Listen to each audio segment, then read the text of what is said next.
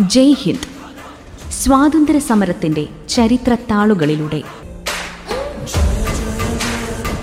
നിർവഹണം ജീവിത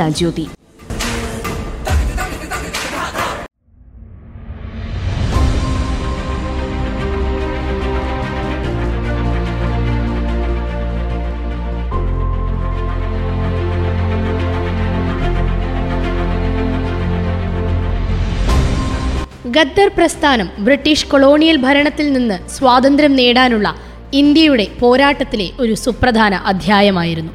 ഇരുപതാം നൂറ്റാണ്ടിന്റെ തുടക്കത്തിൽ അമേരിക്കയിലും കാനഡയിലും താമസിച്ചിരുന്ന ഇന്ത്യൻ പ്രവാസികളാണ് ഇതിന് തുടക്കമിട്ടത്. ഗദ്ദർ എന്ന വാക്കിന്റെ അർത്ഥം പഞ്ചാബിയിലും ഉർദുവിലും കലാപം എന്നാണ് സായുധ ചെറുത്തുനിൽപ്പിലൂടെ ബ്രിട്ടീഷ് അടിച്ചമർത്തലിൽ നിന്ന് ഇന്ത്യയെ മോചിപ്പിക്കാനാണ് ഈ പ്രസ്ഥാനം ലക്ഷ്യമിട്ടിരുന്നത്. ആയിരത്തി തൊള്ളായിരത്തി പതിമൂന്നിൽ വടക്കേ അമേരിക്കയിലെ സാൻ ഫ്രാൻസിസ്കോയിൽ താമസിച്ചിരുന്ന പഞ്ചാബികളായിരുന്ന ഇന്ത്യൻ കുടിയേറ്റക്കാരാണ് ഗദ്ദർ പാർട്ടി സ്ഥാപിച്ചത്. ലാല ഹർദയാലായിരുന്നു മുഖ്യ സംഘാടകനും സ്ഥാപകനും. പസഫിക് കോസ്റ്റ് ഹിന്ദു അസോസിയേഷൻ എന്നായിരുന്നു സംഘടനയുടെ ആദ്യ പേര്. ഗദ്ദർ പാർട്ടിയുടെ പ്രവർത്തനങ്ങളെയും പ്രത്യയ ശാസ്ത്രത്തെയും രൂപപ്പെടുത്തുന്നതിൽ നിർണായക പങ്കുവഹിച്ചത് കൊമഗദ്ദാമാരു സംഭവമാണ്. ആയിരത്തി തൊള്ളായിരത്തി പതിനാലിൽ ജാപ്പനീസ് കപ്പൽ കൊമഗദ്ദാമാരു കാനഡയിലേക്ക് കുടിയേറാൻ ആഗ്രഹിച്ച മുന്നൂറ്റി എഴുപത്തി ആറ് യാത്രക്കാരുമായി വാൻകൂവറിലെത്തി. എന്നാൽ കനേഡിയൻ ഗവൺമെന്റ് അവർക്ക് പ്രവേശനം നിഷേധിച്ചു. നിർബന്ധിതരായി ഇന്ത്യയിലേക്ക് തിരികെ വന്ന കുടിയേറ്റക്കാരെ ബ്രിട്ടീഷുകാർ എതിരേറ്റത് തോക്കുകൾ കൊണ്ടാണ്. ഈ സംഭവം ഗദ്ദർ പാർട്ടി അംഗങ്ങളെയും മറ്റ് ഇന്ത്യൻ കുടിയേറ്റക്കാരെയും ആഴത്തിൽ സ്വാധീനിച്ചു. വിദേശ രാജ്യങ്ങളിൽ ഇന്ത്യക്കാർ നേരിടുന്ന വംശീയ വിവേചനവും അനീതിയും ഇത് ഉയർത്തിക്കാട്ടുകയും ഇന്ത്യയുടെ സ്വാതന്ത്ര്യത്തിനായി പോരാടാനുള്ള അവരുടെ ദൃഢനിശ്ചയത്തിന് കൂടുതൽ ഊർജം പകരുകയും ചെയ്തു. ബ്രിട്ടീഷ് കൊളോണിയൽ ഭരണത്തിൽ നിന്ന് ഇന്ത്യയെ മോചിപ്പിക്കുക എന്ന ദേശീയ വികാരത്തിൽ നിന്ന് പ്രചോദനം ഉൾക്കൊണ്ട് അവർ ഒരു വിപ്ലവ സംഘടന സ്ഥാപിക്കാൻ തീരുമാനിച്ചു. അതാണ്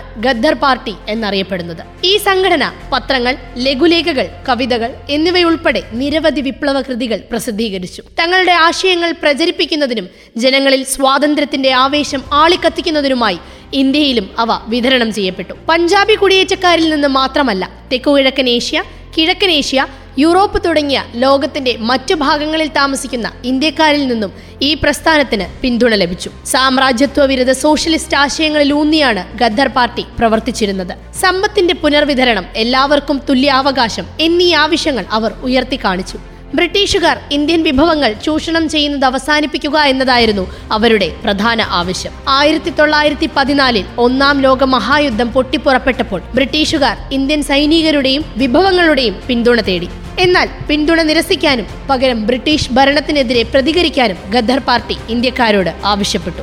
ഇന്ത്യയിൽ ബ്രിട്ടീഷുകാർക്കെതിരെ സായുധ കലാപം ആരംഭിക്കുക എന്ന ലക്ഷ്യത്തോടെ ഗദ്ദർ പാർട്ടി ഒരു ഇന്ത്യൻ റവല്യൂഷണറി ആർമി രൂപീകരിക്കാൻ ശ്രമിച്ചു. എന്നാൽ വിവിധ പ്രതിസന്ധികൾ നേരിടേണ്ടി വന്നതിനാൽ പദ്ധതികൾ ഉദ്ദേശിച്ച രീതിയിൽ നടപ്പാക്കാനായില്ല. ബ്രിട്ടീഷ് ഭരണകൂടം കലാപകാരികൾക്കെതിരെ ശക്തമായ നടപടികൾ സ്വീകരിക്കുകയും പഞ്ചാബിലെ ഗദ്ദർ പാർട്ടിയിലെ അംഗങ്ങളെ അറസ്റ്റ് ചെയ്യുകയും ചെയ്തു. വിചാരണയ്ക്ക് ശേഷം നാൽപ്പത്തിരണ്ട് പേരെ വധശിക്ഷയ്ക്ക് വിധേയരാക്കി. പത്തൊൻപതാം വയസ്സിൽ ലാഹോർ ജയിലിൽ കർത്താർ സിംഗ് തൂക്കിലേറ്റപ്പെട്ടു. നൂറ്റി പതിനാല് പേർക്ക് ജീവപര്യന്തം വിധിച്ചു. തൊണ്ണൂറ്റി മൂന്ന് പേർക്ക് ഭീകരമായ തടവ് ശിക്ഷ നൽകപ്പെട്ടു. നിരവധി നേതാക്കളെ അറസ്റ്റ് ചെയ്യുകയും നാടുകടത്തുകയും ചെയ്തു. ഒരു സമ്പൂർണ വിപ്ലവം നടത്തുന്നതിൽ ചെറിയ തോതിൽ മാത്രമേ വിജയം നേടിയുള്ളൂ എങ്കിലും ഗദ്ദർ പ്രസ്ഥാനം ഇന്ത്യയുടെ സ്വാതന്ത്ര്യ സമരത്തിൽ അഗാധമായ സ്വാധീനം ചെലുത്തി. പിന്നീട് രാജ്യത്തിന്റെ വിമോചനത്തിൽ നിർണായക പങ്ക് വഹിച്ച നിരവധി സ്വാതന്ത്ര്യ സമര സേനാനികൾക്ക് ഈ പ്രസ്ഥാനം പ്രചോദനമായി. പ്രസ്ഥാനം അതിന്റെ ധീരതയുടെയും ത്യാഗത്തിന്റെയും പ്രതികൂല സാഹചര്യങ്ങളിലും പുലർത്തിയ നിശ്ചയദാർഢ്യത്തിന്റെയും പേരിലാണ് ഇന്ന് ഓർമ്മിക്കപ്പെടുന്നത്. കൊളോണിയൽ അടിച്ചമർത്തലിനെതിരായ ചെറുത്തുനിൽപ്പിന്റെ പ്രതീകമായി അത് ഇന്നും നിലകൊള്ളുന്നു. ഗദ്ദർ കലാപവും അതിന്റെ അടിച്ചമർത്തലും ബ്രിട്ടീഷുകാർക്കെതിരെയുള്ള ഇന്ത്യൻ വികാരം ആളിക്കത്തിച്ചു. അടിച്ചമർത്തൽ നിയമങ്ങളായി കണക്കാക്കപ്പെട്ടിരുന്ന ആയിരത്തി തൊള്ളായിരത്തി പതിനഞ്ചിലെ ഡിഫൻസ് ഓഫ് ഇന്ത്യ ആക്ട് പോലുള്ള യുദ്ധകാല നയങ്ങൾ ഇന്ത്യൻ ഹോം റൂൾ പ്രസ്ഥാനത്തിന്റെ ഉയർച്ചയ്ക്ക് കാരണമായി. ഹോം റൂൾ പ്രസ്ഥാനത്തെ പറ്റി അടുത്ത അധ്യായത്തിൽ ശ്രോതാക്കൾക്ക് കേൾക്കാം.